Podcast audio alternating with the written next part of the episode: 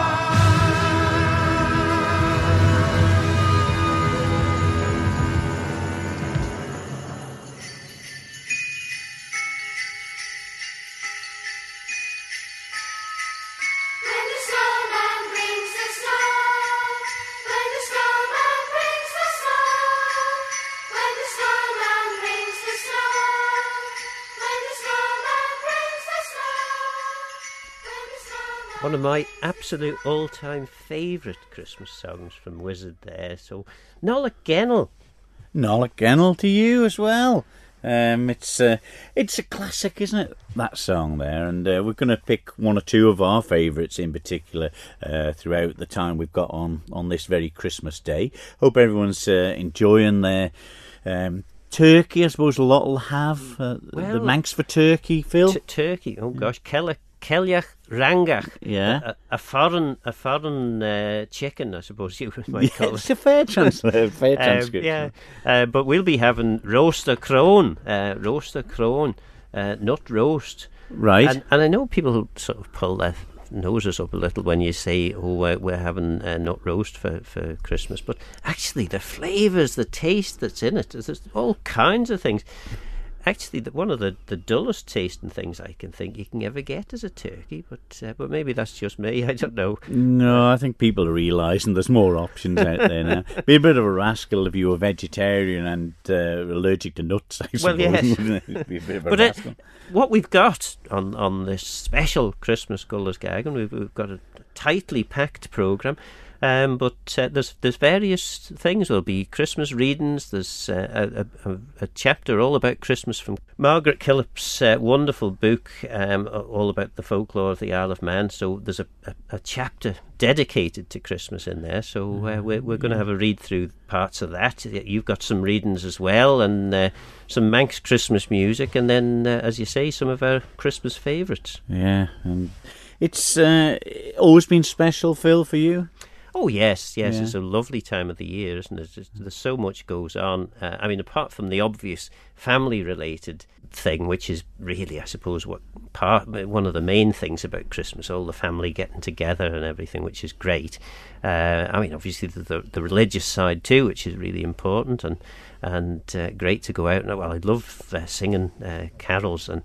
Uh, no doubt uh, uh, we'll, we'll be in the Gorn household. There'll be lots of carols getting sung after Christmas dinner. We, that's the our usual uh, style. It's not. It's not a bad one in Manx, is it, Carol? A Carvel. Carvel, Yeah. yeah, Carvel and Nulloch.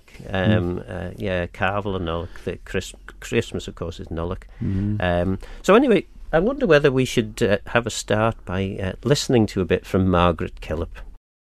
The early Wesleyans disapproved of the age old amusements of music and dancing in which the people delighted. They found the language a stumbling block. They couldn't understand it and were uncertain of what their congregations were up to when they used it in the services. Hymns in Manx were highly suspect. They had to undergo an examination before they were admitted to public use, even in translation. Of a proposal to publish a Manx hymn book, John Wesley said, I exceedingly disapprove of publishing anything in the Manx language. On the contrary, we should do everything in our power to abolish it from the earth. The Wesleyans provided another culture in place of what they destroyed, which in its turn became almost traditional. But it was at the expense of the Gaelic culture they found when they came here. Their antagonism to local custom showed itself in their determined effort to rid themselves of the Oie'l Verree, the service that was held in the parish churches on Christmas Eve, the eve of the Feast of Mary, and especially to discourage the carvel singing that went on at them. An attempt was obviously being made by the people to introduce the Oie'l Verree in the Methodist chapels, and official reaction to the move is recorded in a minute book dating from 1780, from which it is obvious that the congregation's addiction to the Oie'l Verree continued to plague the Methodist hierarchy for forty years. They never, in fact, succeeded in suppressing it. The Christmas Eve service had always been a very special occasion in the island, with the parish churches lit at night with candles that the people themselves provided, and decorated with evergreens, hibben, as holland, ivy, and holly. After a prayer had been said and a hymn sung, the parson went home and left the people to conduct the Oie'l Verree in their own way, under the supervision of the parish clerk, who saw them that all was done in a seemly manner. The great feature of the service and its main purpose was the singing of carvels, carols, which were, however, totally unlike English Christmas carols. A few were on the subject of the Nativity or mentioned the birth of Christ and events in his life, but in the main they were long, rambling poems in the Manx language composed by the people themselves, many of them on the themes of sin and repentance, death and judgment, and the torments of hell. Some dealt with biblical events and persons, like the Car- Carvel na Drach Vren, the Carol of the Bad Women, which reviewed the careers of some of the wicked women mentioned in the Scriptures. The fall of Adam, the conversion of St. Paul, and the sinful cities of Sodom and Gomorrah were subjects that also appealed to the Carvel writers. But whatever their theme, at the outset the punishment of sin and the need for repentance were sure to appear before the end. There were some in which the day of judgment and the resurrection of the dead were visualized with awful clarity. I quake to see the dead arise, a sight too strange for mortal eyes. In rank on rank they rose and spread, innumerable crowds of the dead. They were obsessed with the thought of the fires of hell that awaited unrepentant sinners, in which they burned but did not die. The fire that ne'er extinguished is, but will for ever burn, wherein they unconsumed are burned, each mortal in his turn. Gloomy stuff.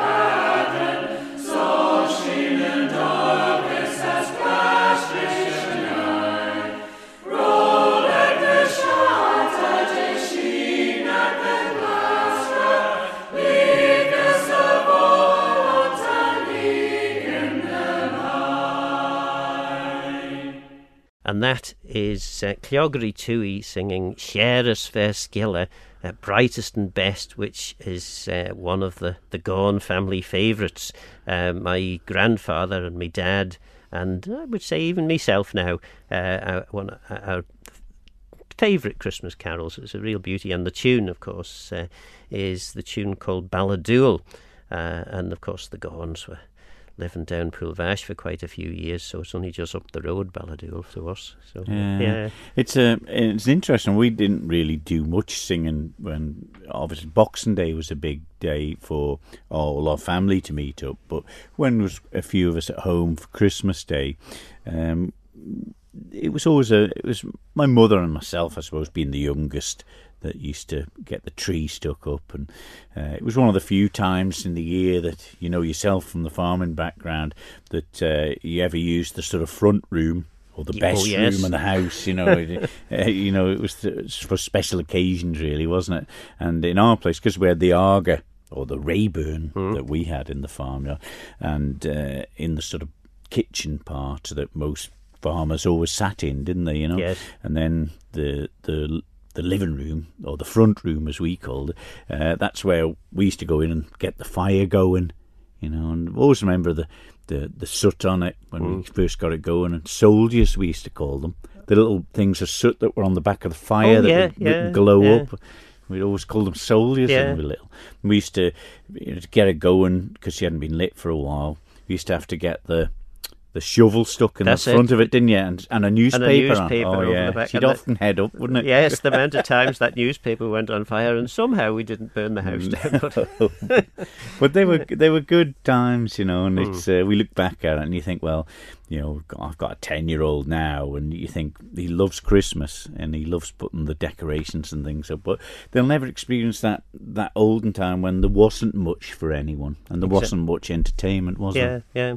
Well, we're uh, we're going to hear a little bit now about the uh, the Oie'l Verree, the uh, the the uh, well. There's a debate as to whether Oie'l Verree was should by rights have been eel vura, which would be St Mary's Eve. But uh, latterly, people have moved round to thinking maybe Oie'l Verree was the the eve of the birth. Um, but basically, it's Christmas Eve and the sort of goings on that were happening in the chapels and churches. Gallus Garkin, brought to you by the Gaelic Broadcasting Committee. Do you mind them old Oie'l Verrees with the holland all and berries and the cavils going a singing on the night? And Tommy Danny Quilliam and queer old June Illiam with candles in the offices for the light, and marching up the aisle singing solemn all the while, with all the parish listening to them there, and parson smiling cheerful, but watching very careful to keep the ones reminded where they were. There was tins of candles blazing, and all the people gazing, with parsons one so study in the pew, and church all titivated and tasty decorated, and tossed up middling stylish at them too and Billy Boyd the Bithig and Johnny Bob the Killig, them ones was good tremendous for the tune, pretending at a loss just to give the choir a toss, but strampin' to be at it very soon. Oie'l Verree by Cushag. Alec veg ag a vink, fill a cup and give me drink, Alec vur ag a tie, Cavan Jock as peace the fie.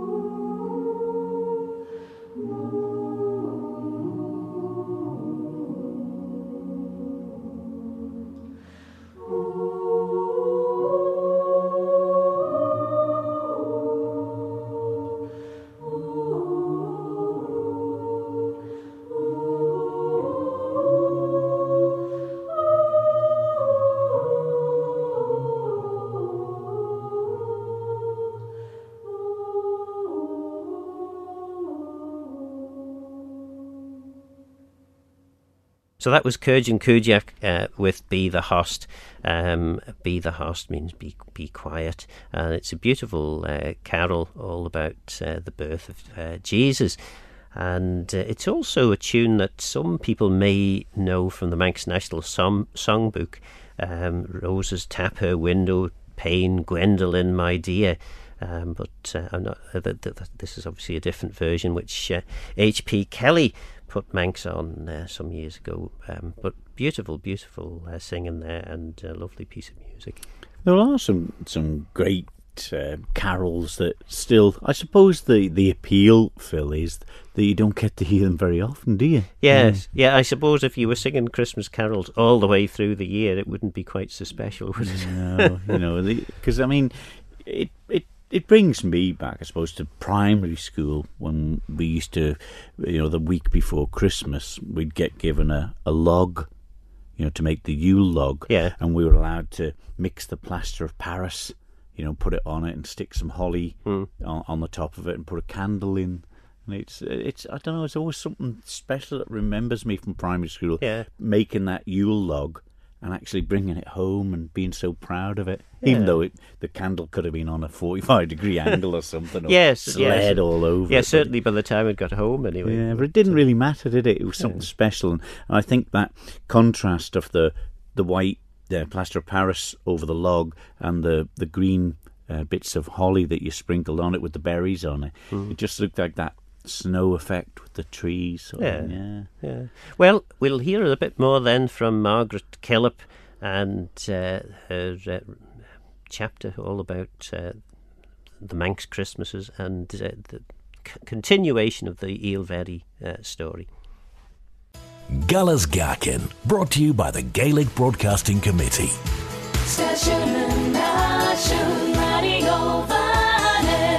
The length of the carvels was extraordinary, thirty or forty verses throughout, which the writer and subsequently the singer laid bare his sinful soul, for they were sung as solos or by two singers, taking alternate verses. The pair would stand with candle in hand to light their carvel book at the west end of the church, advancing a pace or two after the singing of each verse, so that even the longest carvel was finished by the time they stood before the altar. When hours later the carvel singing was over, the tone of the Oie'l Verree lightened considerably, and it was customary for the young women present to bombard their bachelor friends with parched peas, which they had brought for the purpose. Then, as on the other occasions, the company adjourned to the alehouse to drink Manx home brewed ale spiced with pepper, until the long Christmas candle had burned down in its socket, and it was time to sing the Arene Vai, the good night song, which reminded them that blackness had come on the Chalach, and that the very chairs they sat on were urging them to go home to bed.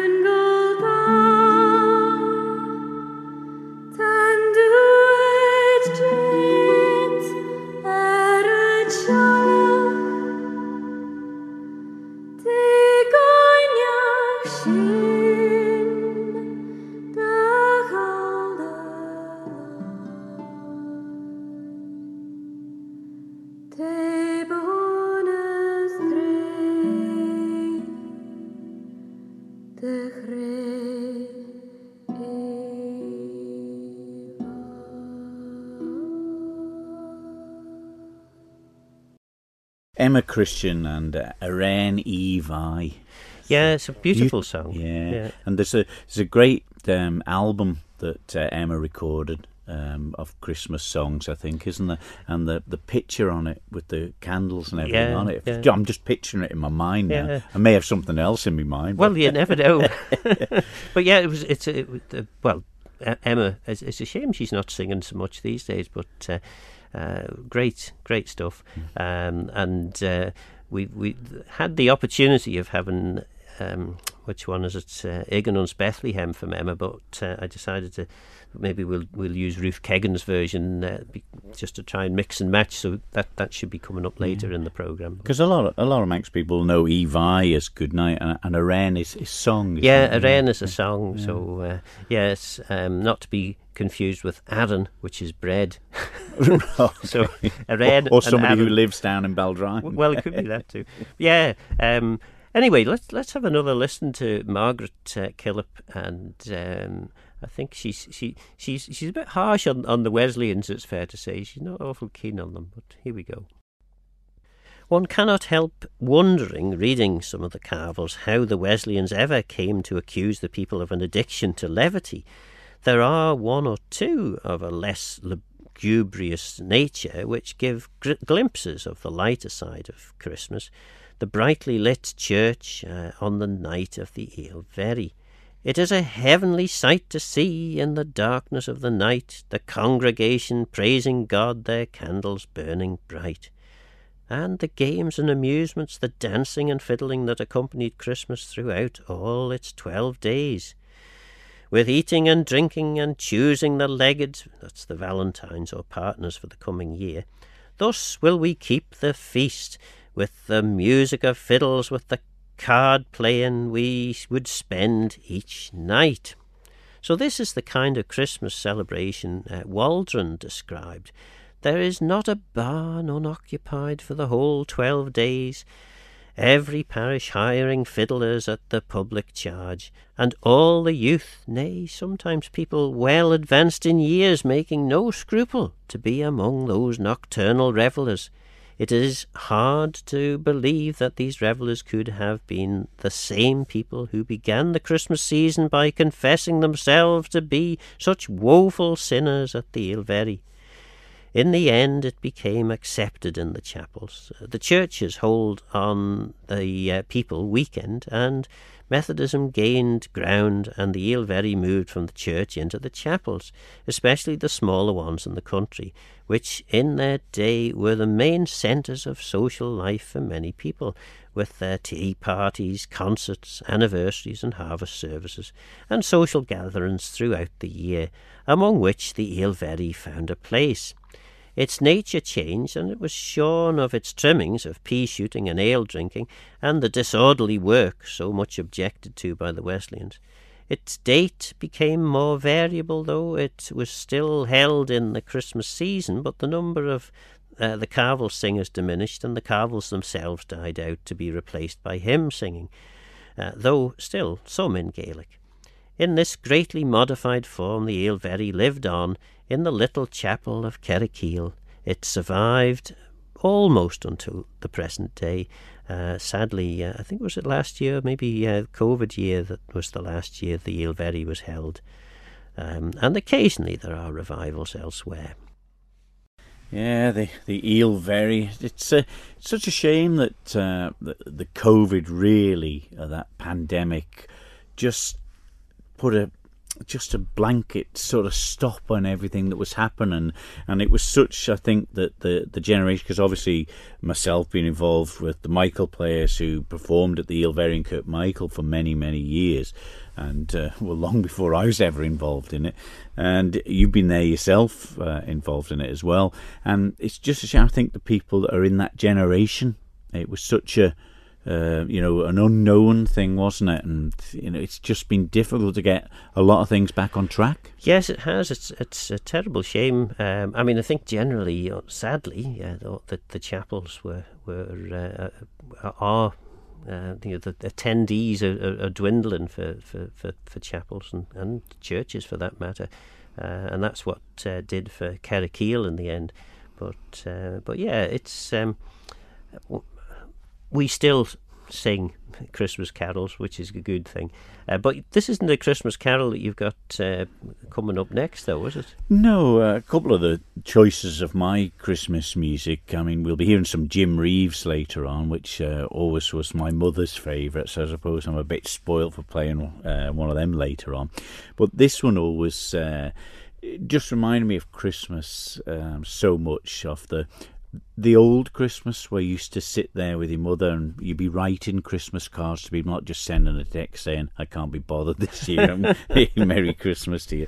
Um, we used to sit there and write them and have a list of who we've sent cards to. And my job really was licking the stamps and putting them in the envelope in them days. but this one, just about writing of them on paper and the Christmas paper, I think. And this is Roy Orbison with Pretty Paper. Oh, pretty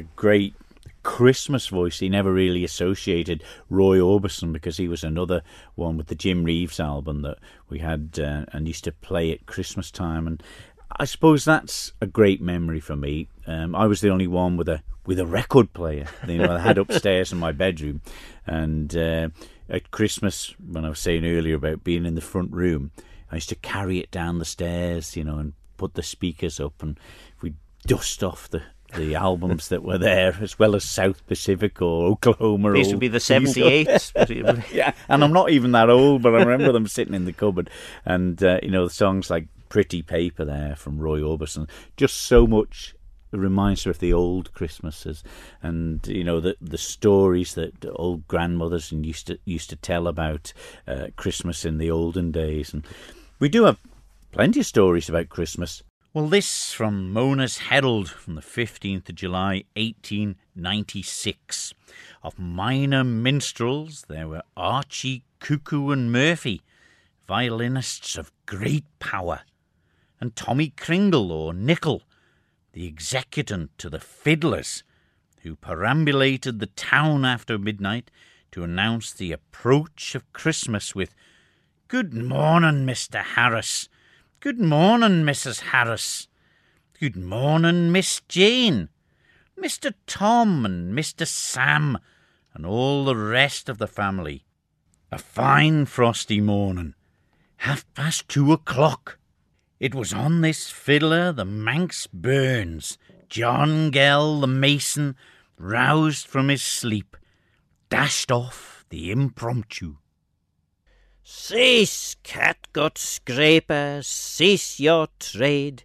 My ears no longer tickle, for the devil he once a fiddler made, and called him Tommy Nickel.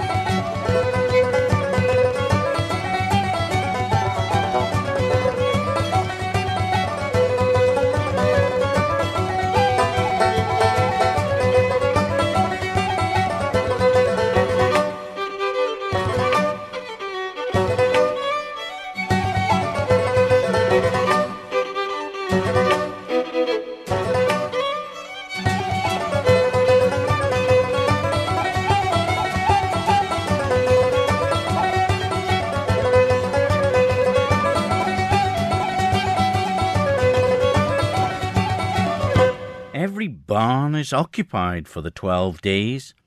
Every parish provides fiddlers at the public charge to accommodate the young people who spend the nights in dancing. On the twelfth day, the fiddler lays his head on one of the women's laps, which posture they look upon as a kind of oracle. For one of the company coming up and naming every maiden in the company asks the fiddler, Who shall this or that girl marry? And whatever he answers, it is absolutely depended on as an oracle. This is termed the cutting of the fiddler's head, because he becomes useless till the next year. Dangerous bloomin' uh, business being a fiddler, isn't it? it seems to be.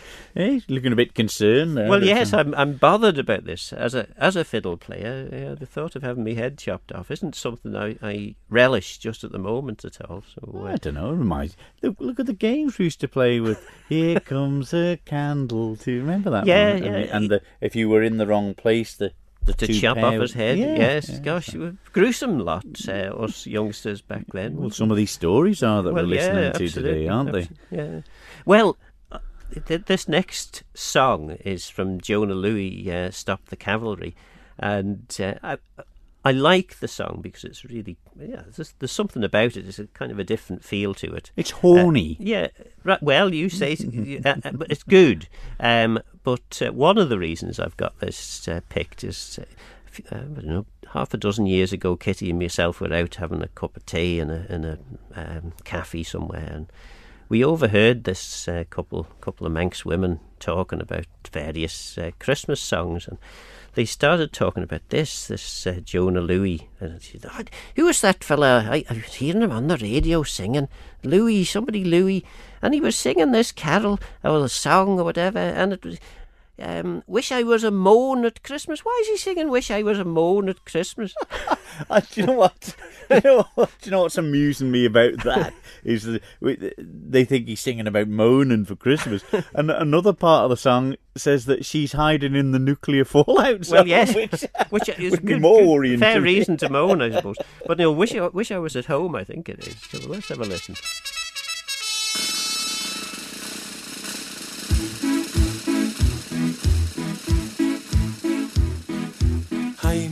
Churchill comes over here to say we're doing splendidly. But it's very cold out here in the snow, marching to and from the enemy. Oh, I say it's tough, I have had enough. Can you stop the cavalry?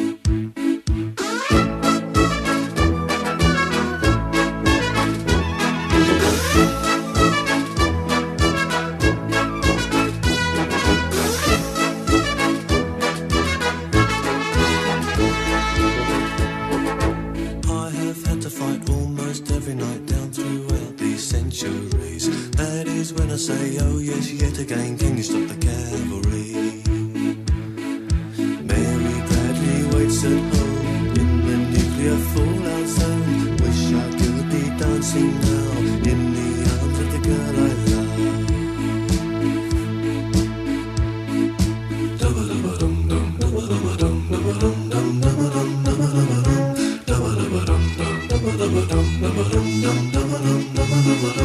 Wish I was at home for Christmas.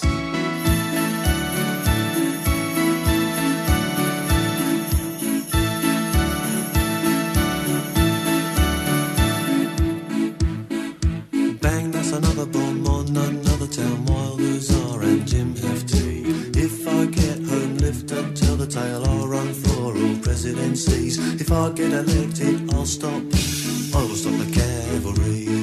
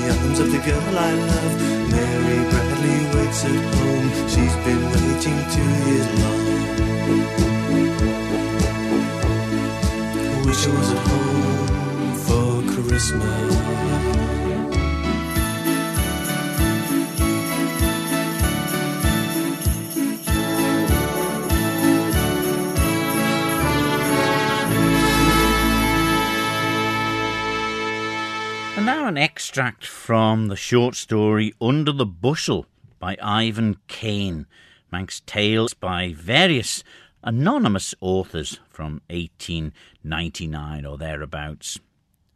Jack Clucas and some of his neighbours sat up on old Christmas Eve to watch the myrrh, which always sprung up and flowered on this night in Jack's garden. As was their custom, Several villagers had gathered and were anxiously awaiting the miracle which my grandmother vouched was to be seen in the garden every old Christmas Eve. It was a clear, frosty night. The stars never seemed more brilliant nor more beautifully cold, and the ground was quite hard. It'll not come up tonight, said one of the watchers. The ground is too hard. Oh, I bet thee it will, replied another, because all Christmas Day is the real one, and the flowering of the myrrh shows that Christ was born on that day. Just then, Jack Clucas, who'd been watching keenly for its appearance, shouted, and his voice seemed to spoil the solemn stillness of the starlit midnight hour. Come here! Come here, as come! Quick!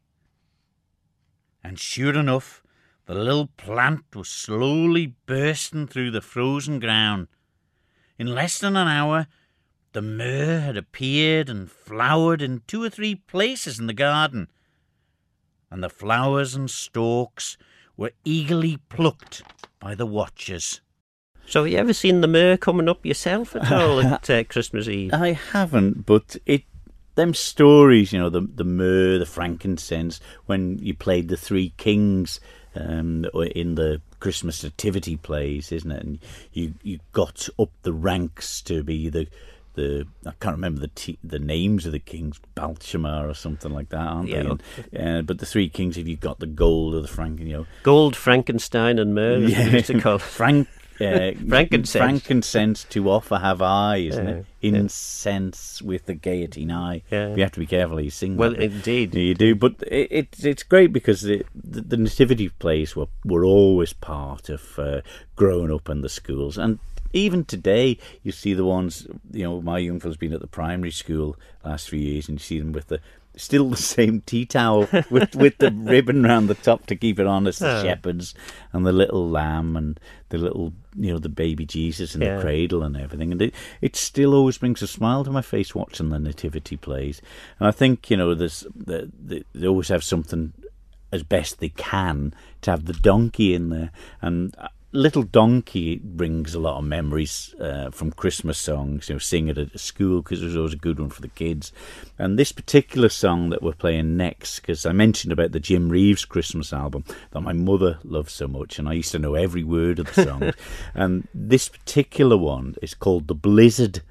And uh, if you listen to the words carefully in it, it's a little bit tacky and uh, thing towards the end. But the the story of somebody wanting desperately to go and see somebody at Christmas through the snow on their donkey uh, just brings back some special memories. Here's Jim Reeves with the Blizzard.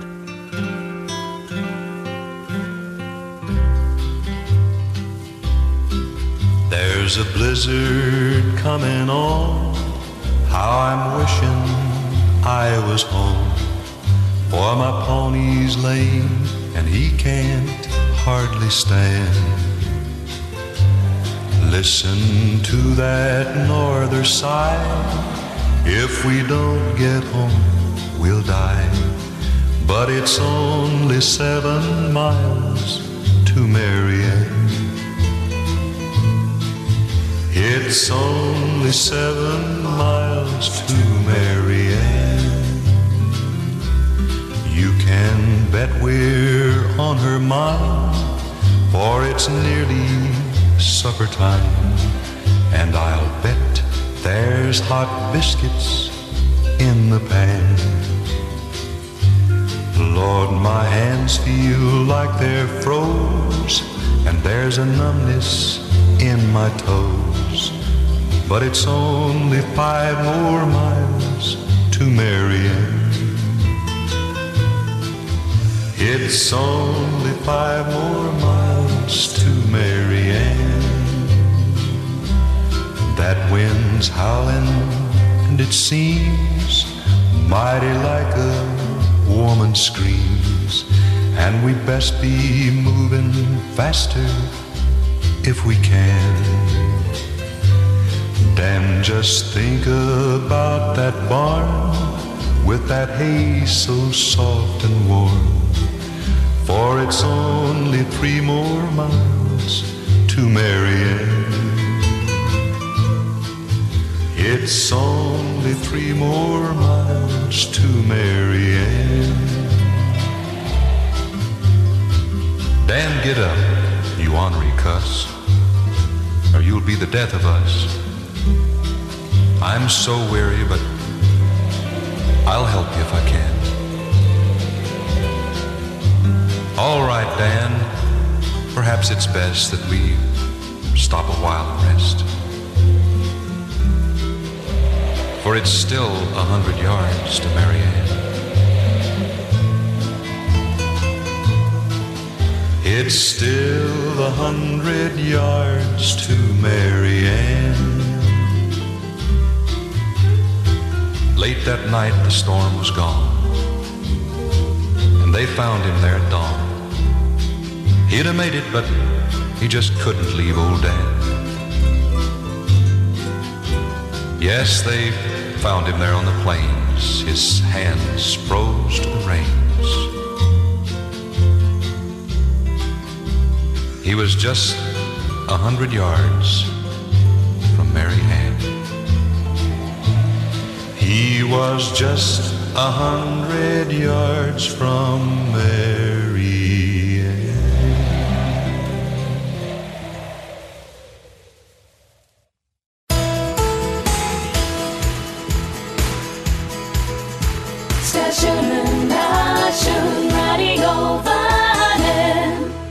Galasgakin, brought to you by the Gaelic Broadcasting Committee.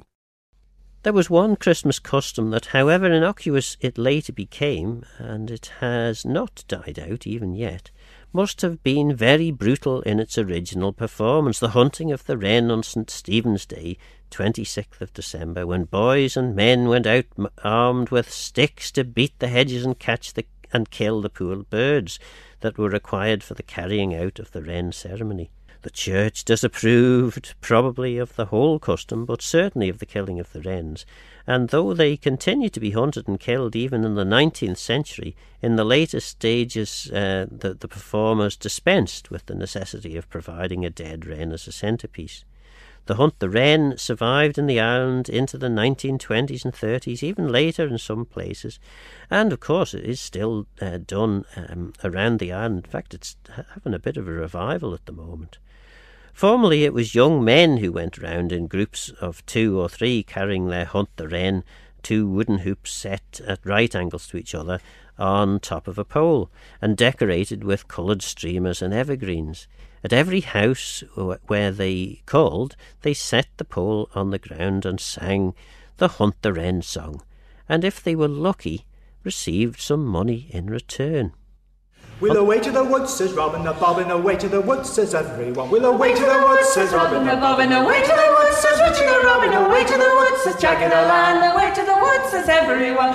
Where, oh, where, says Robin the Bobbin, where, oh, where, says Richie the Robin, where, oh, where, says Jack of the Land, where, oh, where, says everyone. What shall we do there, says Robin the Bobbin, what shall we do there, says Richie the Robin, what shall we do there, says Jack of the Land, what shall we do there, says everyone. We'll hunt the wren, says Robin the Bobbin, we'll hunt the wren, says Richie the Robin, we'll hunt the says Jack of the Land, we'll hunt the says everyone. Where, oh, where, says Robin the Bobbin, oh, where, oh, where, says Richie the Robin, oh, where, oh, where, says Jack of the Land, oh, where, oh, where, says everyone. I see him, I see him, says Robin the Bobbin, I see him, I see him, says Richie the Robin, I see him, I see him, says Jack of the Land, I see him, I see him, says everyone. In yonder green bush, says Robin the Bobbin, in yonder green bush, says Richie the Robin, in yonder green bush, says Jack of the Land, in yonder green bush, says everyone. Where, oh, where, says Robin the Bobbin, oh, where, oh, where, says Richie the Robin, oh, where, oh, where, says Jack of the Land, oh, where, oh, where, says everyone. How we get him down, says Robin the Bobbin, how we get him down, says Richie the Robin, how we get him down, says Jack of the Land, how we get him down, says everyone. With sticks and stones, says Robin the Bobbin, with sticks and stones, says Richie the Robin, with sticks and stones, says Jack of the Land, with sticks and stones, says everyone. Where, oh, where, says Robin the Bobbin, oh, where, oh, where, says Richie the Robin, oh, where, oh, where, says Jack of the Land, oh, where, oh, where, says. How we get him home, says Robin the Bobbin, how we get him home, says Richie the Robin, how we get him home, says Jack of the Land, how we get him home, says everyone. In the brewer's big cart, says Robin the Bobbin, the brewer's big cart, says Richie the Robin, the brewer's big cart, says Jack of the Land, the brewer's big cart, says everyone. Where, oh, where, says Robin the Bobbin, oh, where, oh, where, says Richie the Robin, oh, where, oh, where, says Jack of the Land, oh, where, oh, where, says everyone. How we get him coops, says Robin the Bobbin, how we get him coops, says Richie the Robin, how we get him coops, says Jack of the Land, how we get him coops, says everyone. In the brewer's big pan, says Robin the Bobbin, in the brewer's big pan, says Richie the Robin, the brewer's big pan, says Jack of the Land, the brewer's big pan, says everyone. Where, oh, where, says Robin the Bobbin, oh, where, oh, where, says Richie the Robin, oh, where, oh, where, says Jack of the Land, oh, where, where, everyone. Who stand the driver, says Robin the Bobbin, who stand the driver, says Richie the Robin, who stand the driver, says Jack of the Land, who stand the driver, says everyone. Philly the tweet, says Robin the Bobbin, Philly the tweet, says Richie the Robin, Philly the tweet, says Jack of the Land, Philly the tweet, says everyone. Where, oh, where, says Robin the Bobbin, oh, where, oh, where, says Richie the Robin, oh, where, oh, where, says Jack of the Land, oh, where, oh, where, says everyone. Where we give our money, says Robin the Bobbin, where we give our money, says Richie the Robin, where we give our money, says Jack of the Land, where we give our says everyone. Macmillan relief, says Robin the Bobbin, Macmillan relief, says Richie the Robin, Macmillan relief, says Jack of the Land, Macmillan relief, says everyone. Where, oh, where, says Robin the Bobbin, oh, where, oh, where, says Richie the Robin, where, oh, where, says Jack of the Land, oh, where, oh, where, says everyone. Who Who'll dine at dinner, says Robin the Bobbin. Who'll dine at dinner, says Richard the Robin. Who'll dine at dinner, says Jack of the Land. Who'll dine at dinner, says everyone. The king and the queen, says Robin the Bobbin. The king and the queen, says Richard the Robin. The king and the queen, says Jack of the land, the king and the queen, says everyone. Where, oh, where, says Robin the Bobbin. Oh, where, oh, where, says Richard the Robin. Oh, where, oh, where, says Jack of the Land. Oh, where, oh, where, says everyone. The eyes for the blind, says Robin the Bobbin. The legs for the lame, says Richard the robin. The pluck for the paws, says Jack of the Land. The bones for the dogs, says everyone. Where, oh, where, says Robin the Bobbin. Oh, where, oh, where, says Richard the Robin. Oh, where, oh, where, says Jack of the Land. Oh, where, oh, where, says everyone. The wren, the wren, the king of all birds, is caught St. Stephen's Day in the fairs. Although he is little, his family is great. We pray good dames, he give us the trait. So that was Stare with Hunt the Wren, and uh, d- d- not quite managed to hunt the wren yet. It would appear that maybe maybe they were hunting the wren on Christmas Day, but uh, um, in most recent times, uh, and when I say that, over the last several hundred years, it's been uh, St Stephen's Day or Boxing Day that uh, we go for that. But we've both been involved in, in doing the Hunt the Wren over the years, haven't we? And it was great that uh, the north of the island, the likes of Alistair Sutherland up there, great support of the Manx and everything, and sort of revitalized it, or revitalised it, you know, starting at the Mitre and the Raven, because they had car parks. Yes. hot mulled wine as Yes, well. car parks, wonderful Yes, place, yeah, yeah. very good. And uh, you know, to do that, and it's something you know I always admire. We we often have Joe Collister, um, Yeah. uh, there, and uh, Nigel Taylor, always brilliant to turn up with the fiddle. Yes, I he's good to- and I always wonder how he manages to play it in the freezing cold. And it's a struggle because I've I've done hard I've been there yeah. before and, and trying to trying to keep your fingers going you know, on a cold day it's it can be quite a, quite a job. But it's a it's a funny old song though. The dance is quite good to do, isn't it? Yeah, quite yeah. simple to do, and the kids love doing the dance. Uh, trying to sing that they don't understand the words. well, no, really, who does? but uh, anyway, the uh, you can't have a Christmas show without uh, this this uh, next song by Slade.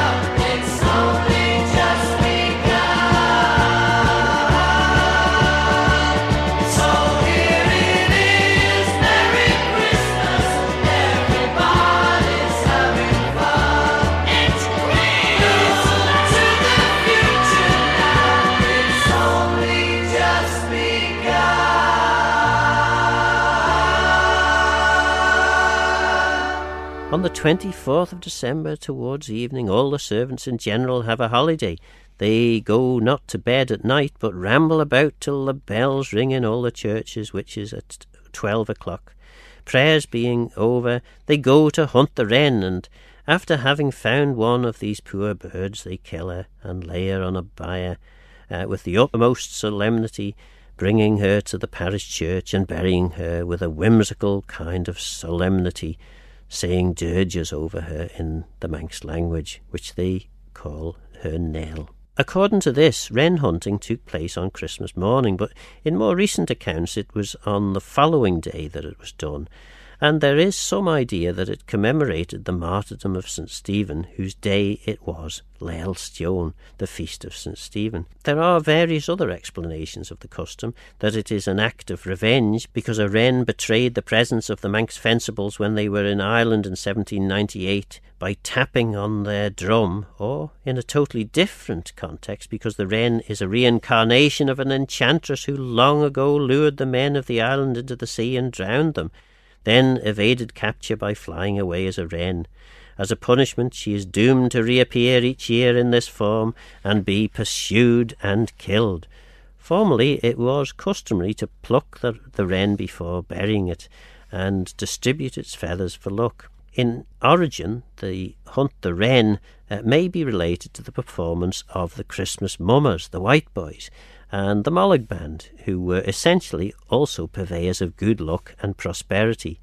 One theorist, convinced of its antiquity, suggests that the wren cult reached the British Isles during the Bronze Age and was carried by the megalith builders, which, if it could be proved, would make it possibly the oldest surviving custom in existence.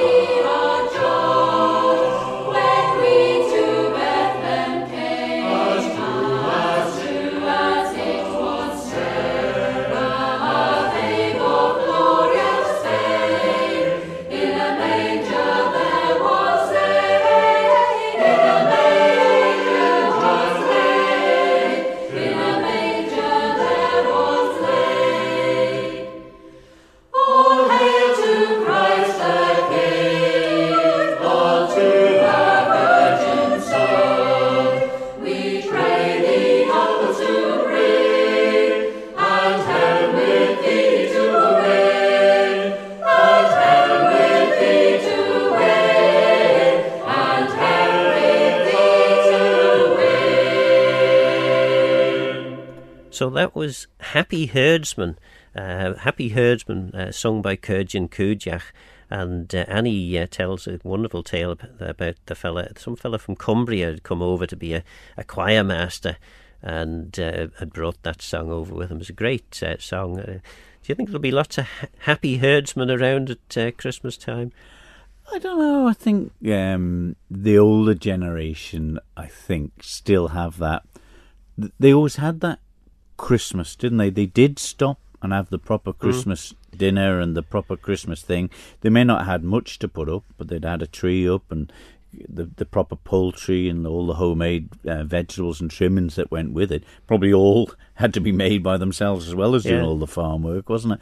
So I suppose a lot of them and and the I suppose the um what's the word I'm looking for the the link with Christmas and the the farm and animals and Mm. things. Yes, I think it's yeah. it's still a big one, isn't it? The Absolutely. shepherds and the the donkey. Not Yeah. so many donkeys in the No, island, but well, well- there's a few. Not so many on the farms anyway. No, that's right. But, yeah, yeah, yeah. I- no, I it's, it's it's it's a great uh, a great thing. Um, uh, the, w- of course, the, in in um, not that many years ago, we had this thing called the Kegeesh Ommidjagh, the Foolish Fortnight, which basically uh, allowed.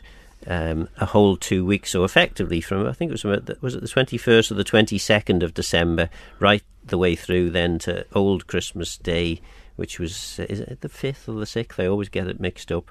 Uh, of January, uh, effectively, the only thing that you did was was necessary work. So you would feed animals and muck them out, but you wouldn't do any ploughing or any of that sort of thing. That would be very bad luck, and you were you were to enjoy the full fortnight. No, and there wasn't uh, wasn't many Christmas bonuses issued to the to the people involved on the farms either, was there? And I suppose it brings us round to the next piece that I'm going to do here, which which talks about um, people who are expecting something at Christmas. Indeed, indeed, the the unusup. The deserving. They say that they are going on the deserving. Anything you wish to give us? At first, it was the payment given to the fiddler for his service at burials, wakes, and marriages and feasts, and it was as cheerfully given to him as the payment of the parson. After that, it became anything customary which you deserved. It was often paid at the time, but if it was not, he came again to the house to get it. When it was paid, it used to be a piece of silver. In the north, they called it the wonder scope.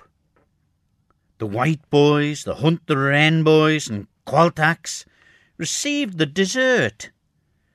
I've heard my grandfather say that the Deemsters were paid by the deserving. The law at the time was breast law. The Deemsters are the last of the Druids.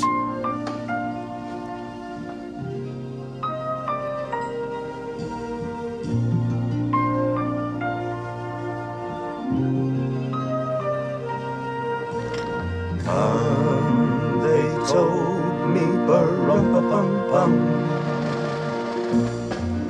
A newborn king to see, bum bum Our finest gifts we bring, bum bum bum rum bum bum rum bum bum Peace on earth, can it be? Years from now, perhaps we'll see.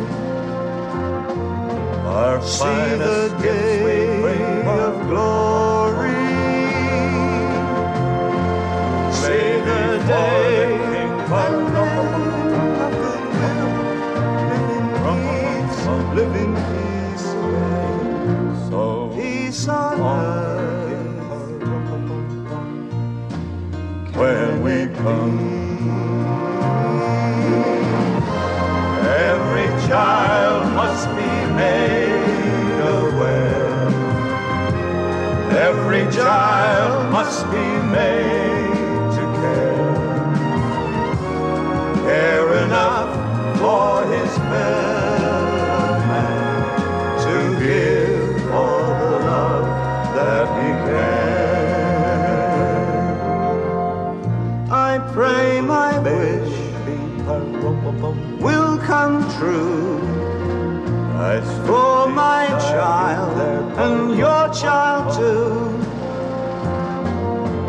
see the day of glory. I see the day when men of goodwill live in peace, live in peace again. Peace on earth, can it be?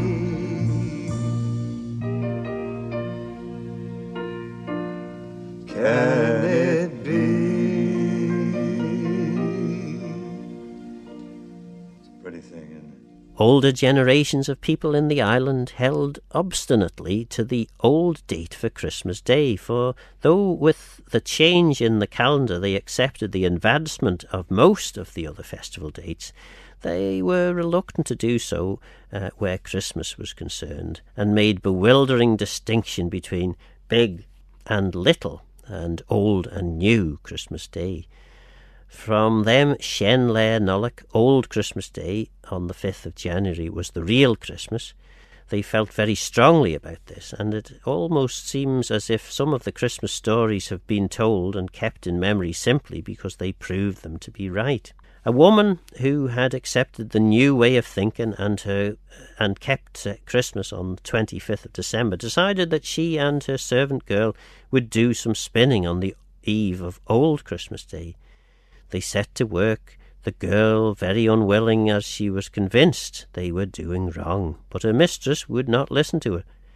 They had not been spinning very long when the flax the mistress had on the wheel started to turn black, though the servant's girl showed no change of colour. The spinning wheels were put away at once, for this was proof enough that even the inanimate things of nature not only knew that this was the true Christmas Eve, but could discriminate between the guilty and the innocent when pointing it out to be so. The surest test of all was to watch at midnight on Old Christmas Eve to see whether the myrrh would flower. Myrrh used to be growing in almost every garden in the old days. It wasn't really myrrh, but sweet cicely, an aromatic plant smelling and tasting of aniseed, and known everywhere in the island as the myrrh. At twelve o'clock on Old Christmas Eve, people took a lantern and went out into the garden to see whether it had come up. It was often necessary to go out more than once to watch for it, but if you were lucky, you were eventually rewarded by the sight of the little greenish grey shoot breaking above ground, which would burst into bloom for an hour or so, then disappear. Yes, it's amazing uh, what uh, h- how a little thing like a, a the sweet cicely plant uh, bursting into flower on Christmas Eve uh, would have tickled their imagination. They were very, very keen on this. Uh, obviously, no Christmas telly to watch. Um, uh, they found other ways of, of enjoying themselves. well, we heard, we heard it earlier as well with them waiting for the uh, the myrrh to grow Yes, through the ground as well, isn't it? Yeah. So yeah, it's uh, it's funny though, isn't it? When um, they were they were happy with the with the simple things. Hmm. That's I suppose one of the big things that's changed at Christmas now, Phil, isn't it? You get kids. You know, we were grateful for anything, weren't Hmm. we, that we got. You know, and I think one of the best presents I remember getting. Um, I used to play in goals, you know, for the school Yeah. teams, and and when I was young, um, I remember my mother buying me. Uh, it was like because goalies in in the old sort of times used to wear like the thin shirt but a different colour Yeah. to the outfield players, and then when they first come in with these uh, more padded.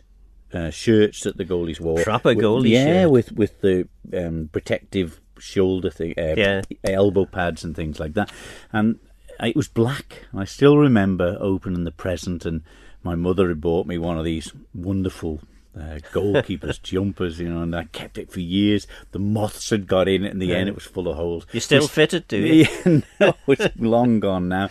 But you know, you look at the gloves that they wear now; Mm. they're like big jazz hands things that take up the whole we had little small things like you know that you just would nothing, and they got wet and soggy, and your hands were freezing. Yeah. It was more of a liability having them on than having them off. But yeah, that's just just great, and just something simple like that. Where now.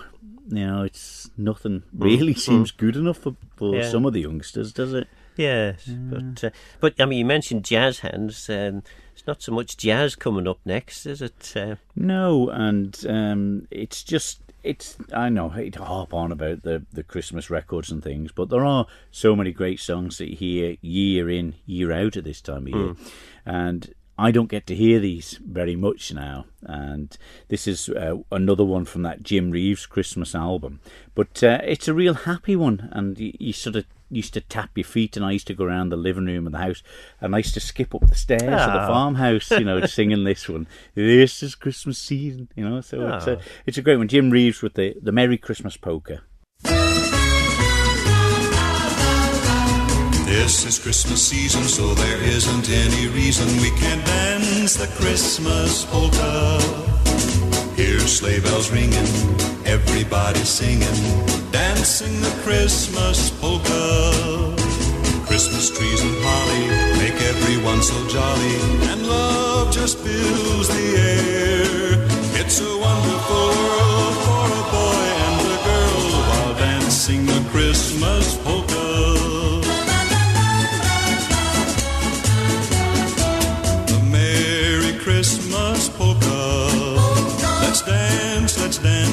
Dance, dance. Everyone's so happy.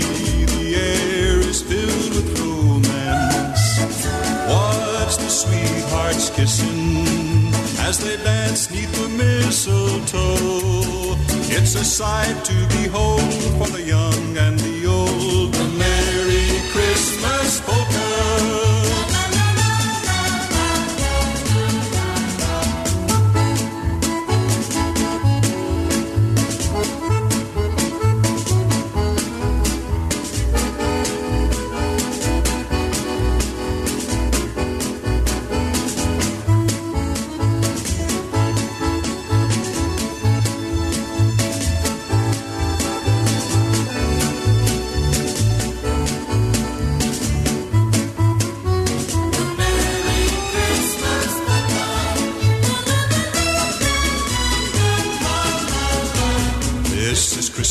Season, so there isn't any reason we can't dance the Christmas polka.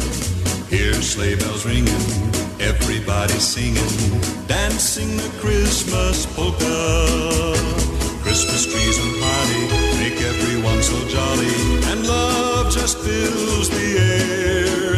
It's a wonderful world for a boy and a girl while dancing the Christmas polka.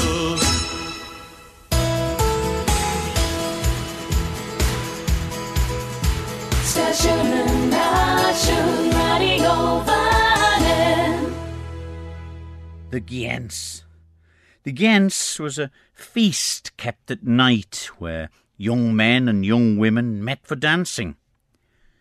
The root of the word Gien, a woman, and is, night, it may be that the root of Onasup comes from the ob or obba, work done by the fiddler at the Gens nightly feast, baptisms or marriages, wakes, funerals, and feasts.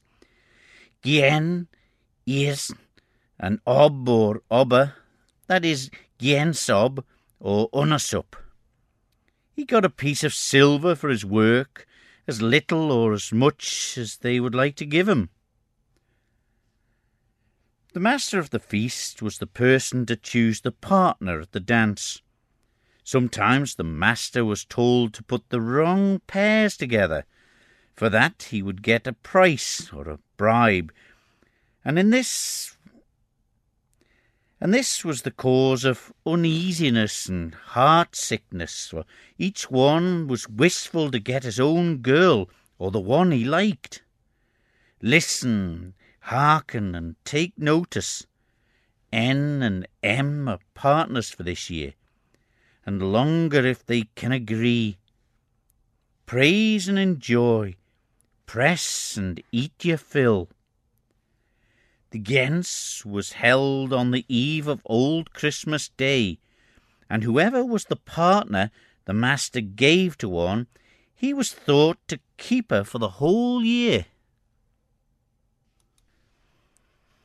There is a story about John Sam's great grandfather. He was at a wake at Balacry.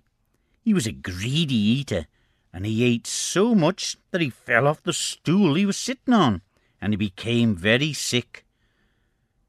All the people in the house thought he was going to die. The hostess said to the fiddler, Didst thou get the honour sup, thy deserving, from the cooper this year? I did not, said the fiddler. Now is thy time. Open his purse and take it now. The honour sup was what people gave to the early callers and murmurs, white boys and qualtaghs, hunter hen boys and Hop-tu-Naa's. If you're going to give us anything, give us it soon, or we shall be away with the light of the moon. It might be ale, salt herring, fish, bread and cheese, a butter cake, or anything you like to give them. It came afterwards to be anything you deserved. For they said, When any person did anything wrong, I will give thee the honour sup, what you deserve.